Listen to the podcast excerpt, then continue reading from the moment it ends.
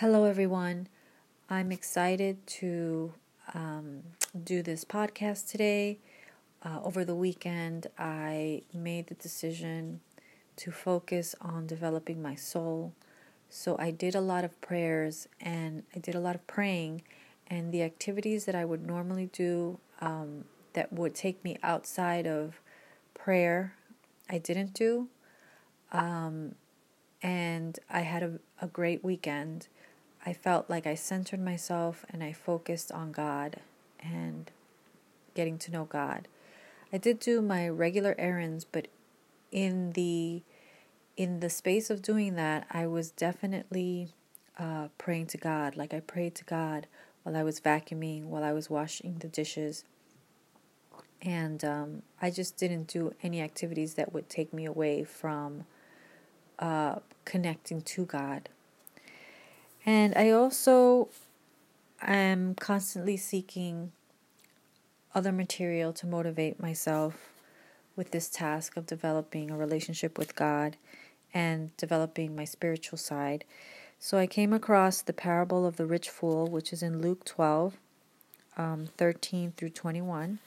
And I'm just going to read some of it. I'm going to start on passage 15. It says, then he said to them, Watch out, be on your guard against all kinds of greed. Life does not consist in an abundance of possessions.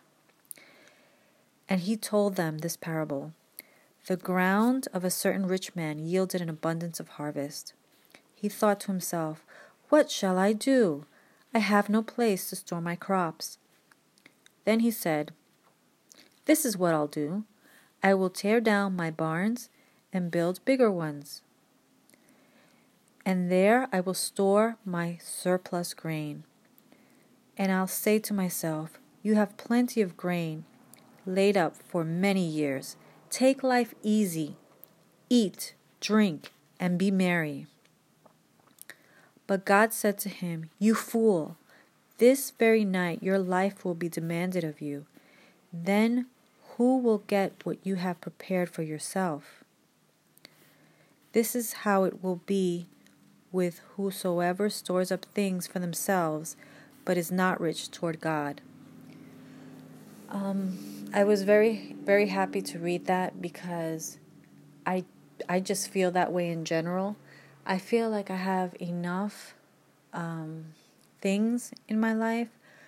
I don't want to strive to get any more possessions if it's going to take me away from focusing on God. So I know that um, my primary purpose is going to be to seek God's love.